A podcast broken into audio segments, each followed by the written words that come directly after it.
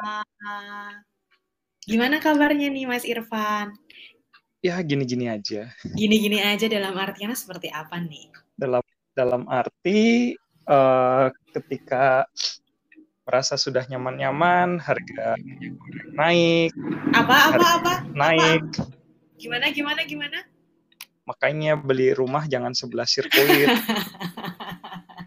Selalu ya, tapi kan itu kan salah satu ciri khasku. Jadi kalau misalnya oh, lagi gitu. telepon-teleponan atau lagi ya kayak gini modelnya tuh pasti backsoundnya tuh khas kan, ada suara motor okay, kayak okay. atau suara apa-apa yang lain yang mungkin uh, Mas Irfan atau mungkin Mbak Rahma nih baru datang. Mbak Rahma tuh nggak ada tuh backsound-backsound yang kayak gitu. Jadi khas. Ini by the way Halida lagi lagi di rumah lantai berapa? Lantai dua. Kenapa emangnya?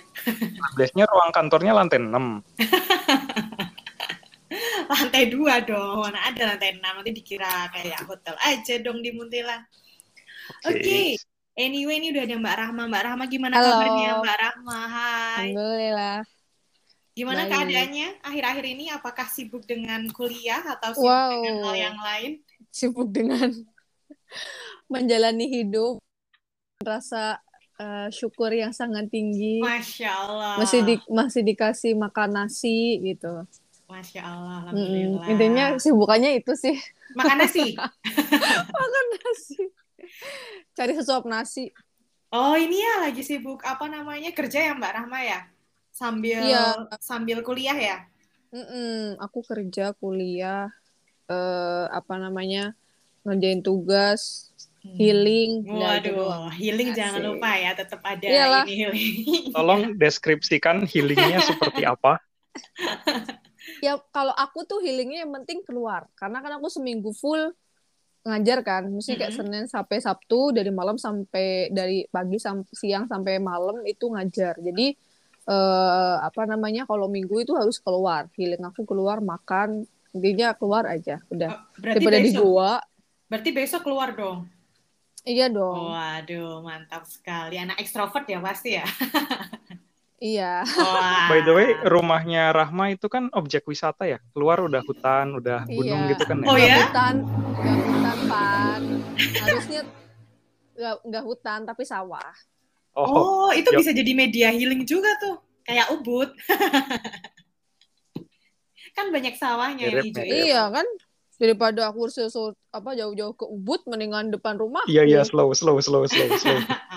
Oke, okay, B T W kan tadi ngomongin apa namanya ngomongin soal Mbak Rahma sibuk dengan kuliah dan pekerjaan. Mm-hmm. Kalau Mas Irfan sibuk apa nih? Lebih ke kerjaan atau mengurus rumah tangga?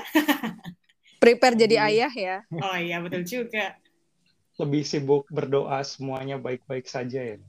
Amin. Amin. Allahu Akbar. Gila, jarang-jarang ya aku bijaksana ya. Iyalah.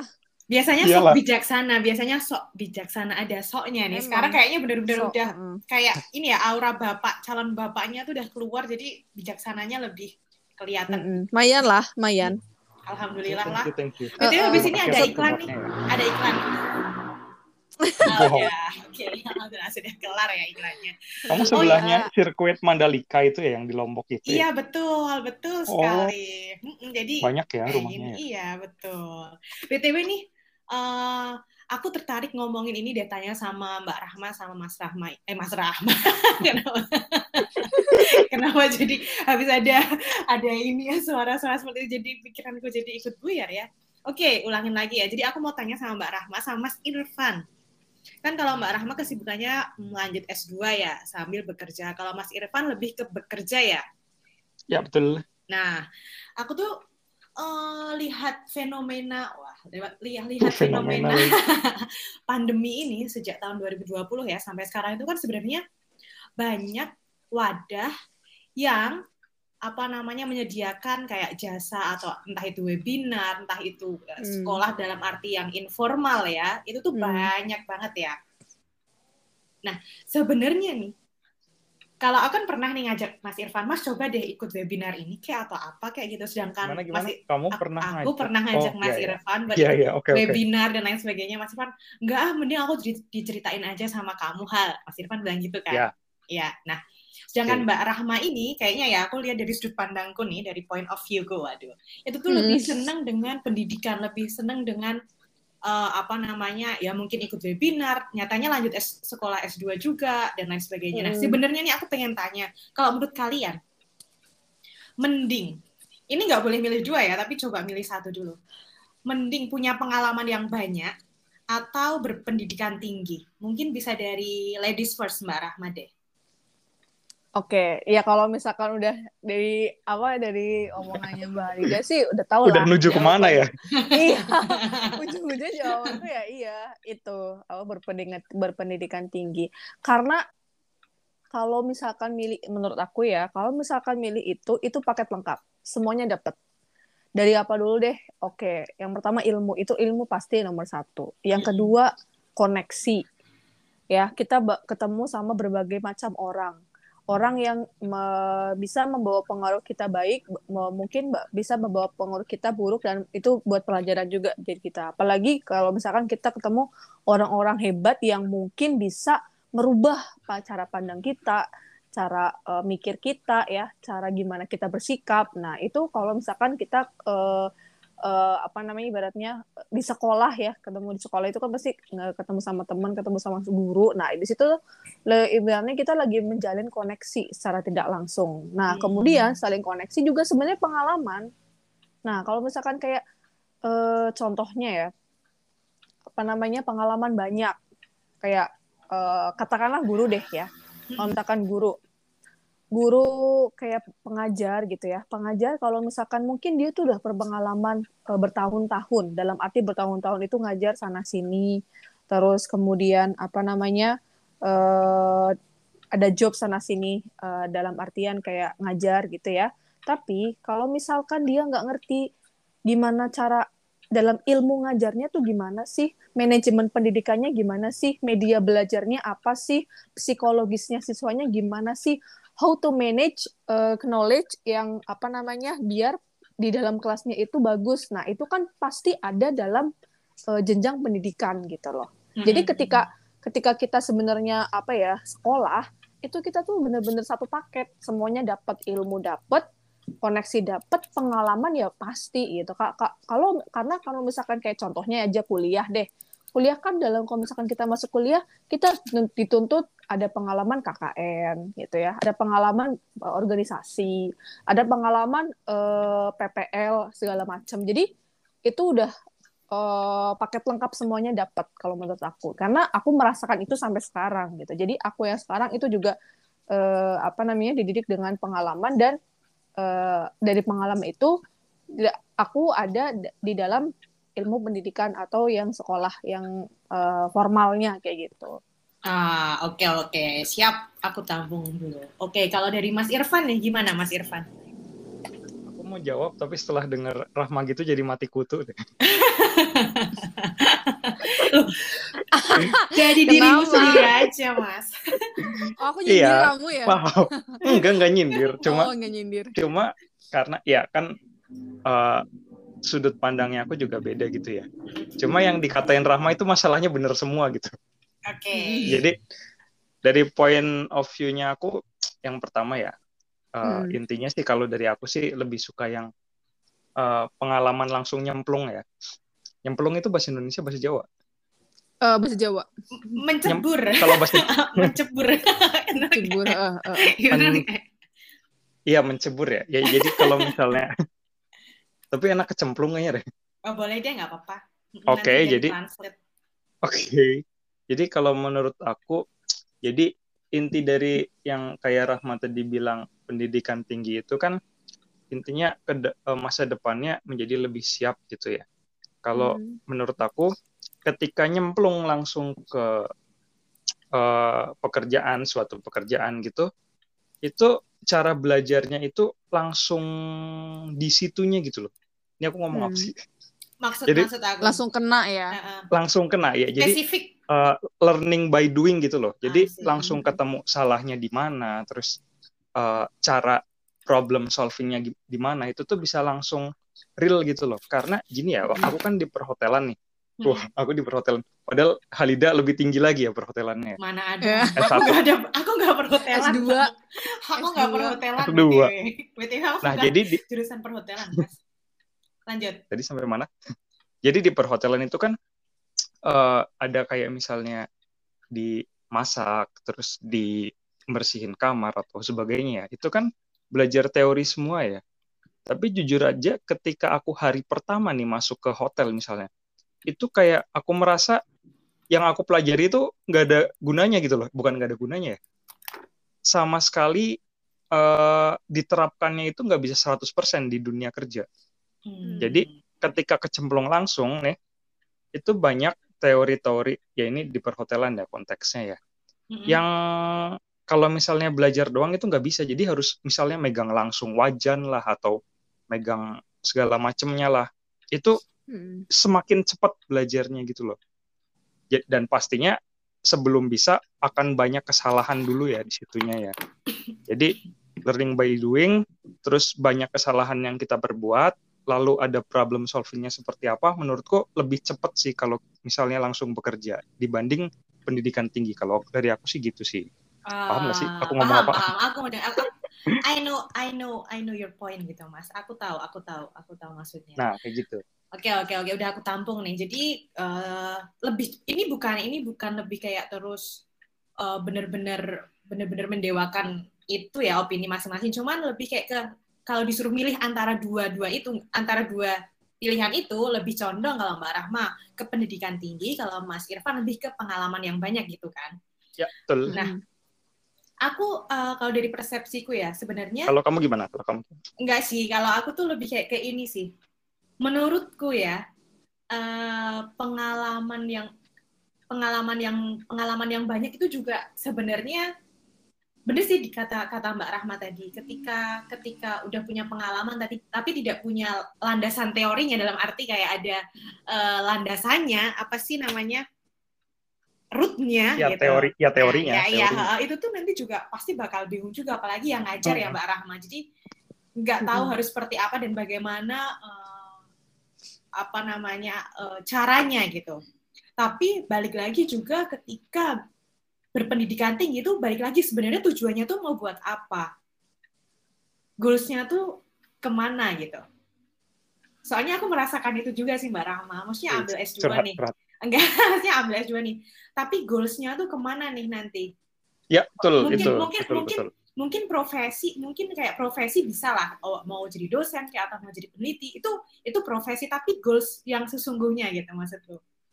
Yang mau dikejar tuh apa? Terus kalau misal pengalaman, pengalaman tuh sebenarnya mungkin karena cara belajarku tuh mungkin sama kayak Mas Irfan ya, kinestetik gitu, lebih apa learning by doing gitu, trial and error, kinestetik namanya. Oh kinestetik, oh iya. Ada istilahnya toh? Ada ada ada.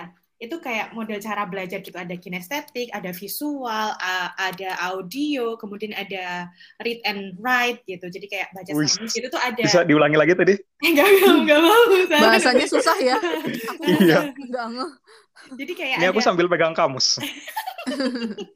Kayaknya cara baca aku udah yang salah, bukan kalian yang tidak mengerti. Oh gitu. Mungkin ini lebih kayak ke kinestetik. Kalau kinestetik kan bahasa Indonesia ada, Mas. Nah itu kayak oh. learning by doing kayak trial and error gitu loh, Prak- pakai praktek gitu. Nah cuman emang ini sih apa namanya kadang kaget juga sih ketika ini kan kalau S dua banyak teorinya ya Mbak Rahma ya. Nah itu tuh kayaknya butuh kayaknya memang harus butuh praktek juga sih kalau enggak tuh kayak cuman masuk kuping kanan keluar kuping kiri kalau bagiku. Kalau Mbak Rahma gimana? Kalau aku tuh juga setuju sebenarnya jawabannya Irfan. Jadi tuh eh, uh, maksudnya uh, apa ya? Tapi langsung hilang.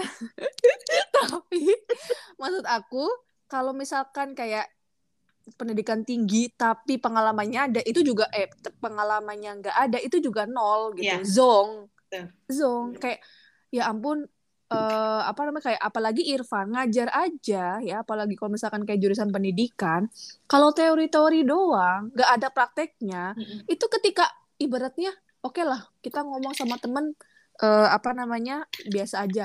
Tapi kalau udah di depan kelas, semua siswa ngeliatin kita, itu langsung kayak tremor gitu loh. Kayak aku harus ngapain gitu. Apa yang udah dirasanya semua itu sama, semuanya tuh hilang. Gara-gara apa? Gara-gara semua siswa ngeliatin aku. Langsung kayak uh, apa namanya, blank gitu. Hmm. Gak tahu harus kayak gimana. Nah, karena pengalaman itu yang bikin aku jadi uh, tetek. Tetek tuh apa sih bahasa bahasa Eh, bahasa teguh. Indonesianya tuh teguh, kokoh, iya. Benar, kokoh, kokoh, kokoh, kokoh. Uh, uh, jadi kayak ketika awal mungkin uh, aku omongannya rada sana sini nggak bisa gitu ya, atau mungkin uh, uh, apa namanya buradul gitu, ketika di depan siswa. Tapi karena pengalaman itu membuat aku kayak ngomongnya jelas gitu, hmm. terus kayak uh, tahu nih materi hari ini mau ngapain kayak gitu. Nah tapi aku nggak bisa kayak gitu. Tak Aku nggak bisa kayak di depan siswa kayak gitu tanpa aku masuk ke universitas gitu loh. Yeah.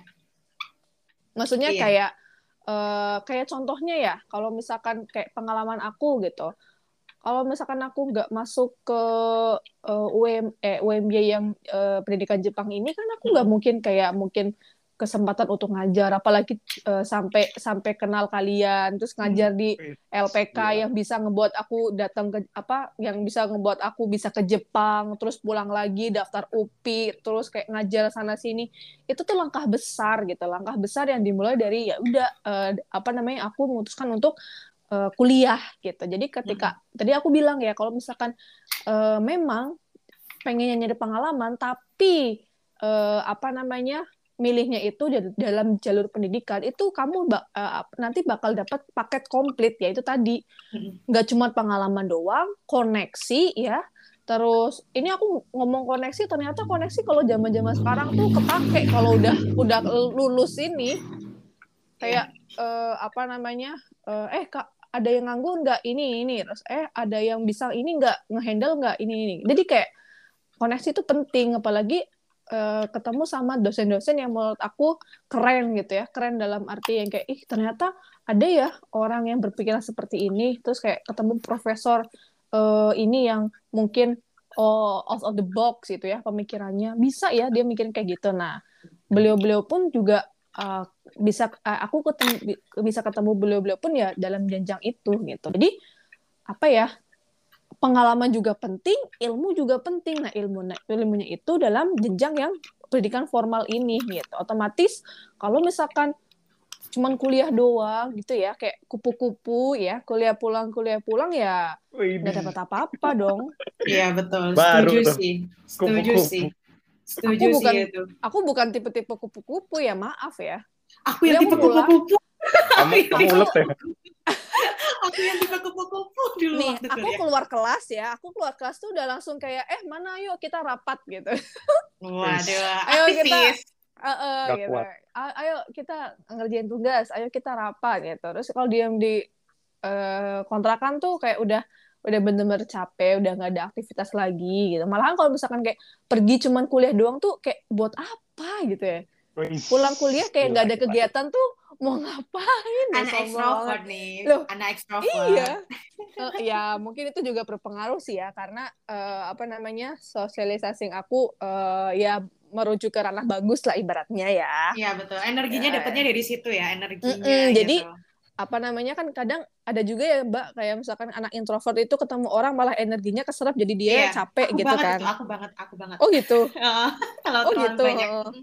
Oh malah aku oh, kalau ya? misalkan nggak ketemu orang jadi aku stres gitu. Tapi tetap ada me time buat aku sendiri gitu. Iya. Jadi iya memang apa ya? Ya itu kalau misalkan pendidikan kita mestinya kayak milih buat pendidikan uh, jalur pendidikan, tapi untuk pengalaman ya itu paket lengkap sih, ilmu dapet, pengalaman dapet, semuanya dapet gitu. Iya, tergantung goals-nya nggak sih, Mbak? Kalau misal aku tuh mikirnya gini, kalau Mas Irfan kan emang start awalnya kan memang dari uh, perhotelan gitu. Mm-hmm. Itu kan emang langsung ke praktek. Sedangkan mm-hmm. dia kan emang ini ya, apa namanya Mas Irfan ini kan lebih ke cooking ya, lebih ke chef, jadi mm-hmm. chef gitu kan. Kalau emang nggak banyak praktek atau nggak banyak pengalaman pun, kalau banyak teorinya juga nggak nggak nggak bakal imbang gitu, nggak bakal jadi profesional. Mm-hmm. Kalau yeah. goals-nya ke situ, sedangkan Mbak Rahma goals-nya mungkin lebih ke mendidik. Jadi mau nggak mau teori harus ada. Kalau nggak hmm. ada teori ya sama aja nggak bisa ngajar sama gitu. Sama juga. Ya, betul.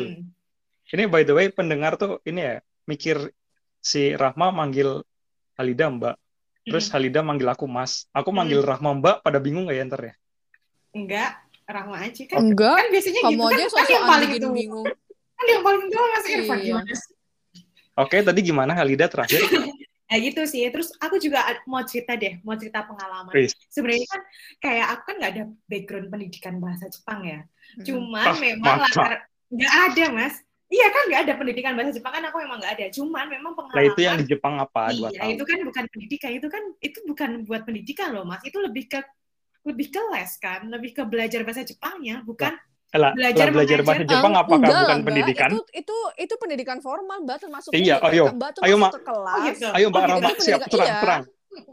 Iya, iya lah, itu, itu pendidikan lah, les juga pendidikan. Enggak, kalau yang nggak pendidikan contohnya kayak Mbak Mbak Halida itu uh, nah, ikut bimbel, ikut uh, ikut les yang emang dasarnya tuh individualisme sendiri gitu loh. Kayak itu tuh non formal. Tapi kalau yang Mbak Halida yang masuk hmm. ke sana gitu ya, yang kayak hmm. masuk kelas gitu. Walaupun sekolahnya sekolahnya memang swasta kayak gitu, tapi kan sekolah gakko gitu. Mm-hmm. Itu formal, Mbak. Tapi kalau yang iyalah, lembaga formal kayak gitu kan bukan bukan sekolah, bukan apa sih? Bagus, Pak. Terus, Pak. Lebih sebenarnya lebih mengarah ke ini sih. Uh, sebenarnya aku tuh juga minder, Mbak, waktu suruh ngajar di Megumi ya. Waktu mm. bela- ini jadi kayak di endorse nih. Jadi belajar L P K Megumi Jogja mantap. Jadi dibayar nggak ya? Jadi waktu ngajar tuh sebenarnya juga bingung gitu, apalagi modelnya kan di sana memang disuruh untuk uh, stylenya gurunya masing-masing, sensenya masing-masing. Itu benar-benar aku bingung karena posisinya waktu aku belajar di Jepang itu ya aku belajar bukan belajar untuk aku sendiri, aku nggak mikir besok bakal jadi pengajar gitu. Jadi aku nggak tahu konsep misal uh, kosoa atau apa gitu. Dulu tahu itu tapi nggak tak ajarin gitu. Jadi bingung sendiri. Kalau lihat Mbak Rahma yang apa namanya yang S satu pendidikan bahasa Jepang itu kan otomatis udah udah ada, udah tahu lah seenggaknya tuh dasar-dasar mengajarnya kan. Hmm. Nah itu sih aku pikirnya wah bagus sih kalau memang harus harus tetap ada landasan pendidikan itu sih kalau buat ngajar ya, kalau goalsnya buat buat ngajar buat pendidikan sih lebih ke situ gitu. Malah justru kayak kasusnya uh, Irfan sama Mbak Halida yang sekarang itu karena jalur pendidikan di Jepang gitu. Nggak mungkin kan sekarang tiba-tiba uh, pengalaman yang kalian dapat dari L P K Megumi ya, Jogja. Oh yang, itu, yang sudah memberangkatkan ratusan siswa ke Jepang iya, itu ya? Oh, yang udah S O ya. Yang harganya juga affordable itu ya? Bener, bisa dicicil. Loh, kita ini promosi. Jadi tuh dimulai dari apa? Dimulai dari Mbak Halida sama Irfan ini, Mas Irfan ini, itu... Ya gimana Mbak uh, Rahma? Sekolah formal di Jepang. Nah, tadi aku bilang ada koneksi gitu kan ya. Dari koneksi itu dapatlah kesempatan buat pengalaman ini, dapatlah rejeki ini. Jadi pengalamannya ada, eh apa sekolah formalnya ada, pengalaman di sana ada, kemudian pulang-pulang koneksi dari orang. Oh, tahu nih si Irfan pulang dari Jepang, uh, bisa belajar bahasa Jepang, bisa ngajarin gitu. Oh, tahu nih ada orang, uh, Mbak Halida pulang dari Jepang juga, ini dari Mas Irfan juga kan. Jadi kayak koneksi iya, tadi aku bilang nih, koleksi iya, uh, formalit, uh, pendidikan formal iya, dan ujung-ujungnya pengalaman yang yang bisa, apa namanya, kayak uh, bisa jadi Mbak Halida dan uh, Irfan sekarang kayak gitu. Iya, iya, iya. Dan emang kayaknya sekarang kurikulum sekolah sekarang tuh juga harus ada praktek nggak sih? Idealnya kalau S satu juga gitu. Kayak job training gitu nggak sih, Mbak? Aku sampai lupa deh S satu itu terakhir kapan. Wih. Iya, ya, Mbak. Ternyata sama kesini. Kalian tua-tua ya? Loh, padahal yang paling tua Anda ya. Terus Mbak Ir, Mbak Rahma lanjut. Kalau eh gimana tadi?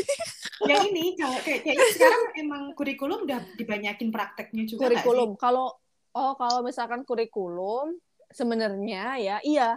Jadi dulu itu pas aku ya cobanya aku. Hmm. Jadi awalnya itu uh, kurikulumnya tuh K B K ya, kurikulum bebas eh apa? kemerdekaan apalah, merdeka apa gitu. Kemerdekaan lagi. tujuh belas Agustus Aku lupa aja, ya Allah. Ya Allah, kok aku anak pendidikan nggak tahu sih kurikulumnya. Pokoknya K B K gitulah. Ya, apa namanya ini aku. Tapi setelah aku Ninense itu beda uh, namanya. Apa jadi dong? dua tahun Ninense itu uh, tahun ketiga ya. Heeh. Uh, Ninen kan dua. Iya, kalau hmm. misalnya yang bisa bahasa Jepang tahu. Iya, dua oh, kan? Semester dua, semester dua. Iya. Hmm, semester dua ya, semester tiga, dua ketiga gitu. Nah, itu tuh kurikulumnya beda dan pada saat itu ya, memang yang di yang di uh, tingkatkan itu soft skill mbak, hmm. soft skill dan hard skill. Jadi kalau di tempat aku itu soft skill itu tujuh puluh persen mbak.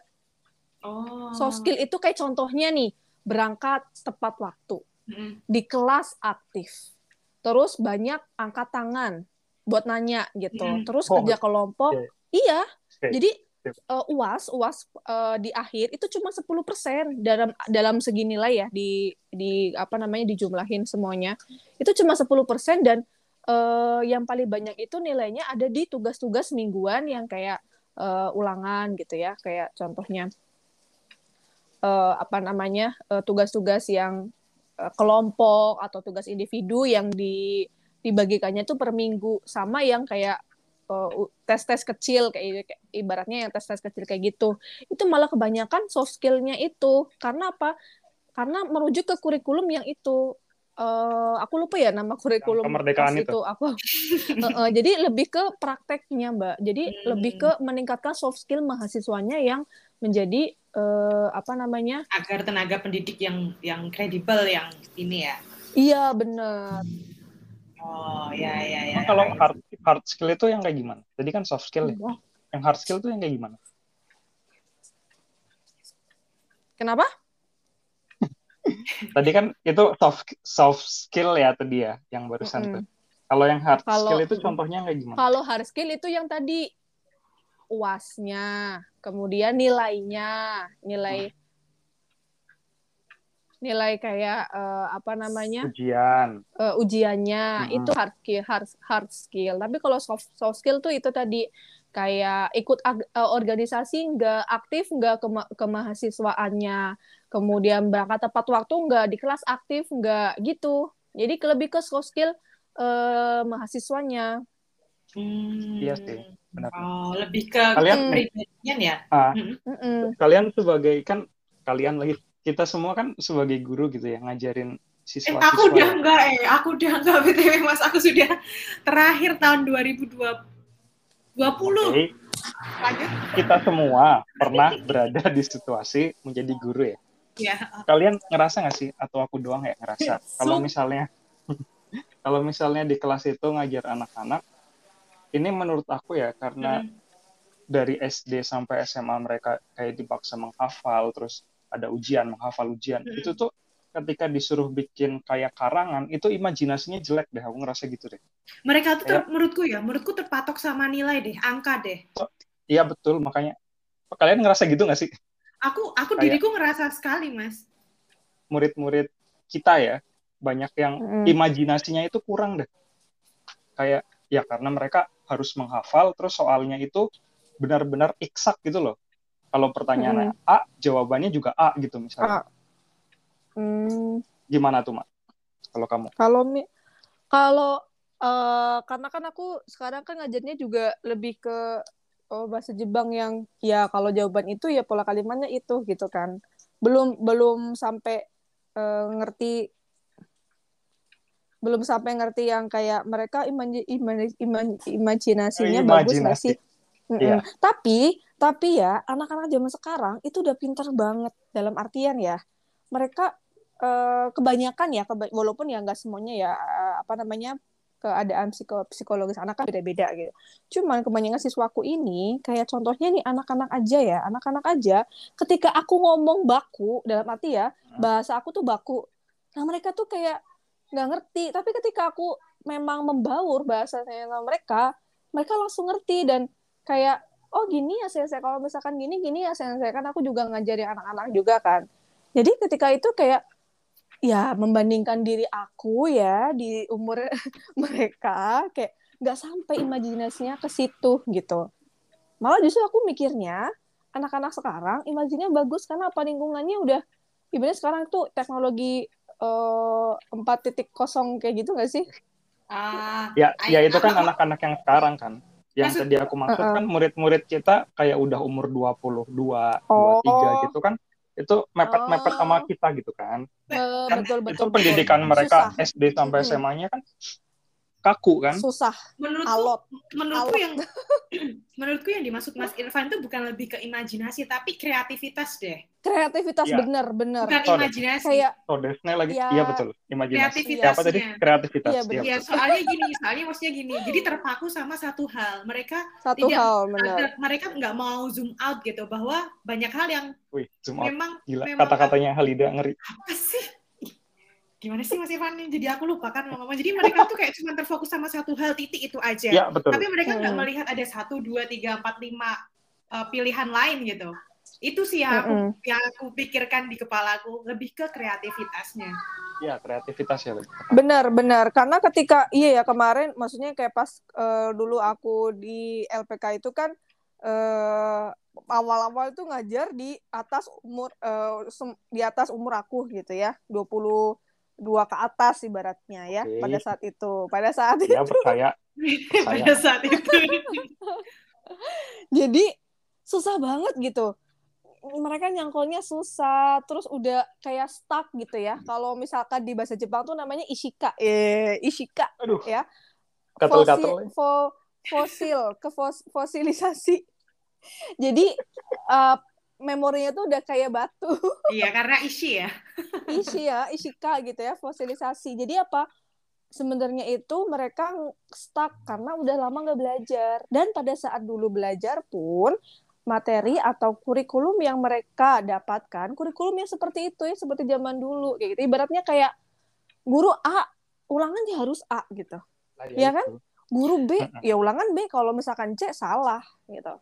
Iya. Kita mungkin nah, gitu. Siswa belum belum bisa ada uh, kebebasan berpendapat ini dan itu gitu. Lah pada sekarang udah kayak lah nyerocos banget sana sini gitu. Menurut makanya tuh, ya ada gap, ada gap gitu. Hmm, iya sih ya. Menurut tuh goals-nya beda nggak sih? Maksudnya kan uh, ketika Mbak Rahma ngajar yang sekarang sama Mbak Rahma ngajar di L P K itu kan goals-nya mereka beda. Yang hmm. L P K itu kan goals-nya dia ya yang penting bisa bahasa Jepang untuk hmm. kerja aja, formalitas kerja aja. Sedangkan yang sekarang hmm. kan lebih kayak ke bener-bener pendidikan gitu, lebih ke hmm. ya biar tahu bener-bener apa namanya bunpo grammarnya kayak gimana hmm. dan lain sebagainya, bener-bener diiniin. Mungkin goals-nya kali ya yang yang beda itu, yang menjadikan mereka yeah. stuck di situ-situ aja yang dulu. M- mungkin sih. Kebanyakan, iyalah pasti ya. Apalagi sekarang aku ngajarnya kebanyakan memang anak yang masih sekolah gitu ya. Hmm. Masih sekolah S M P, S M A, bahkan S D juga ada. Jadi, eh, apa namanya, aku nggak menuntut. Nggak menuntut kayak harus hafal. Karena kan kalau misalkan L P K kan orang yang mau kerja di sana harus ya. Harus tahu ya, harus ngebut. Karena memang apa, bakal dipakai banget buat kerja. Buat apa? Cari duit gitu. Kalau misalkan kamu nggak tahu, kamu dibodohin gimana? Kamu nggak ngerti gimana? Akan berpengaruh ke semuanya, ibaratnya gitu. Tapi pada saat yang sekarang, lebih ke, yang penting mereka enjoy deh bahasa Jepangnya. Paham deh bahasa Jepangnya. Enak deh belajar bahasa Jepangnya. Itu sih goals aku ngajarnya. Belajar yang enak tuh ketika kita enjoy dan tertarik dengan mm. pelajaran itu. Mantap banget. Mantap. Subhanallah. B T W nih, untuk karena kita udah tiga puluh menit ke atas nih. Nah, uh, closing statement dari Mas Irfan sama Mbak Rahma deh soal tentang pendidikan yang tinggi sama versus pengalaman yang banyak tuh sebenarnya pasnya tuh seperti apa sih? Monggo monggo. Ya, ladies first. Jadi tadi ladies first mulu. Ya kan aku mikir, Mak. Ya aku juga mikir. Mikir aku gak mikir.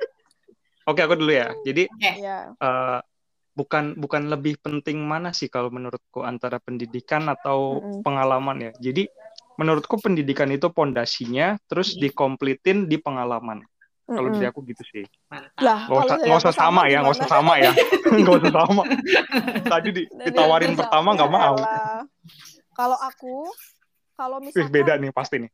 Eh, pa- pasti beda. Kalau misalkan ya banyak juga orang yang kayak aduh kepengen kuliah tapi nggak ada duit atau mungkin kesempatan belum ada, nggak apa-apa, pengalamannya aja dulu, dalam arti hmm. kayak uh, membangun kreativitas diri dulu, kayak ikut les sana sini mungkin ya, kayak apa namanya uh, ikut uh, kegiatan ini itu, jadi pengalaman yang dikuatin. Nah kalau misalkan udah ada kesempatan, uang dan uh, waktu, baru deh uh, apa namanya itu ke jenjang formalitas itu ya, pendidikan yang formal kayak gitu. Karena e, kalau misalkan kayak aduh nggak nggak dapat uang, eh, belum bisa e, kuliah nih atau bisa e, apa namanya pendidikan formal yang dipenginin gitu. Tapi ujung-ujungnya malah dilepasin gitu. Kalau misalkan ada keinginan mau arah ke situ, mending pegang dulu deh, niatin dulu deh. Tapi sambil nunggu per, e, perbanyak pengalaman lainnya. Bisa untuk menuntut uh, apa namanya bakal uh, pergi ke uh, jenjang formalitas atau pendidikan formalitas yang uh, kamu pengenin kayak gitu. Jadi walaupun belum, tapi belum apa bukan berarti nggak akan gitu kan ya? Iya iya iya. Setuju setuju setuju. Jadi yang penting jangan diem aja, lakuin apa jangan yang bisa dilakuin aja. Gitu. Sama Sorry. Mungkin tambahan terakhir, pastikan bisa tahu bahwa maksudnya tuh cara belajarnya dia tuh seperti apa gitu, biar dia juga enjoy. Oh mungkin tadi Mas Irfan bilang kalau dia lebih senang yang trial error gitu, itu mungkin kinestetik. Oh kalau Mbak Rahma lebih senang ke misal uh, nulis sama baca gitu belajarnya. Ya yang penting tahu itu fondasinya apa, nanti kan juga enak sendiri mau pendidikan atau mau uh, apa namanya pengalaman, yang penting udah tahu yang pas gitu, seimbang lah antara dua itu ya. Ya, betul. Oke, mantap. Alhamdulillah ya, malam minggu ini berfaedah sekali perbincangan mengenai hmm, mungkin tak mungkin uh, podcast selanjutnya mau bahas tentang politik. Setelah pendidikan. Aku zong ya. Aku zong. Kamu pikir mending, aku mampu? Aku pun tidak sebenarnya. Mending kita bahas yang bahas yang uh, receh, tapi ternyata itu yeah. berbobot gitu. Oh, boleh, okay. Mantap tuh bisa diagendakan. Untuk yang malam ini kita berarti sudahi dulu ya dengan okay. closing statement dari Mas Irfan dan Mbak Rahma dan tentunya Halida. Mbak Halida. Sampai ketemu di podcast selanjutnya. Tetap okay. sehat. Oke, semoga sehat semuanya. Happy selalu. Terima kasih. Oke, okay. bye-bye. Bye-bye. Bye.